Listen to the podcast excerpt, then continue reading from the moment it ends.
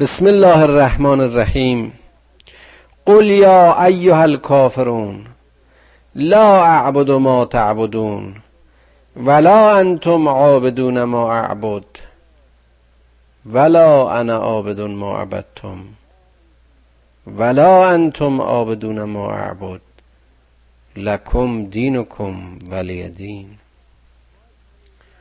باز همینجا در آغاز دعوت رسول اکرم صلی الله علیه و آله و سلم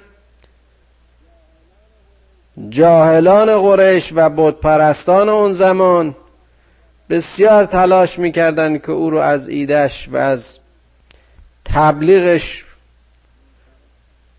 منصرف کنند به هر وسیله متشبس و متوسل می. تا جایی که حتی به او پیشنهاد می‌کردن که تو تبلیغ خودت رو بکن اما با بودهای ما هم کاری نداشته باش. نهایتا این که تو اگر دستی به سر این بودهای ما بکشی ما حاضریم که به اون دعوت تو ایمان بیاریم. اما پیامبر از مسیر وحی در همان روزها این آیات برش نازل شد که بگو ای کافران ای مشرکین قل یا ایها الکافرون لا اعبد ما تعبدون من نمی پرستم اون چیزی رو که شما می پرستید و شما نیز نمی پرستید اون چرا که من می پرستم این فقط شامل حال رسول اکرم صلی الله علیه و آله و سلم و دعوتش به بود پرستی و یا دعوت اون از کفار برای پرستش حق نبود.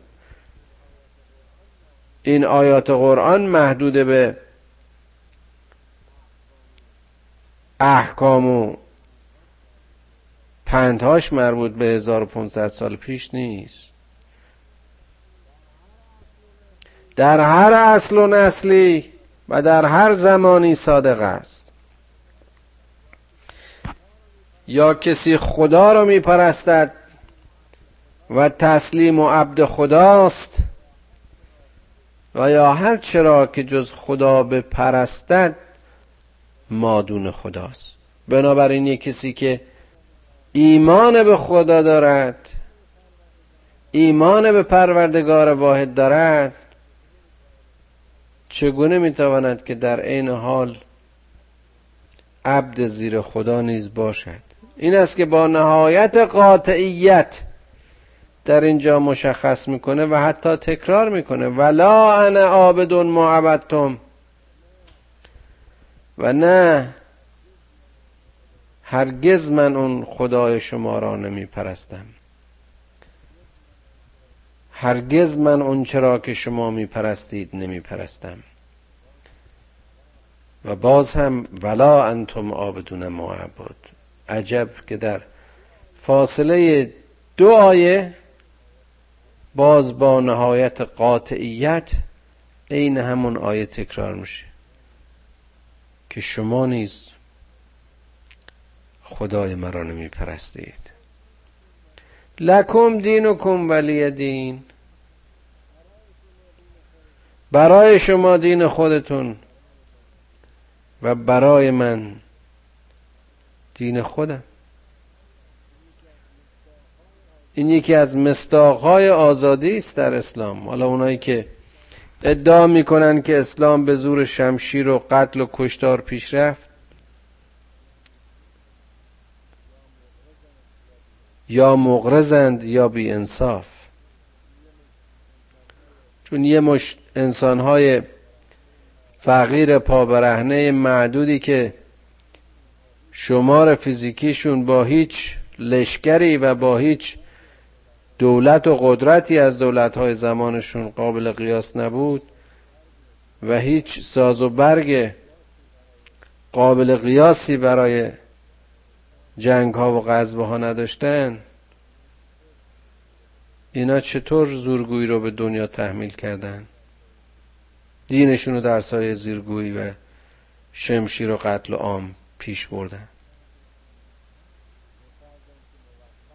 به فرضم که موقت به هر دلیل اینها بر یه ملتی غالب می شدن وقتی که فشار از روی اینها برداشته می شد خواه اینها بایستی به دینهای اولیهشون برگردن. چطور شد که اینها دین رو گرفتن؟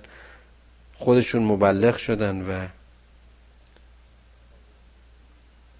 تا به امروز حفظش کردن. حتی سختترین شکنجه ها سختترین آتش ها رو بر سر اینها باریدن. اما اینها از دین و ایمانشون دست بر نداشتن. به علاوه این قاره های مختلف این سرزمین های مختلفی که هرگز سرباز اسلامی و در اونجا وارد نشد. هرگز پای جنگ و خونریزی در اونجا نبود. اینها چطور اسلام آوردن؟ گفتم یا مغرزند یا بیانصاف و یا اگر بی حرمتی به خودمون نشده باشه بیشعور.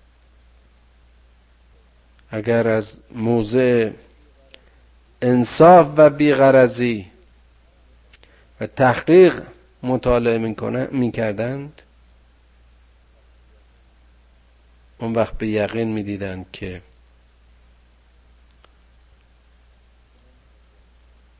اسلام از راه شمشیر پیش نرفت.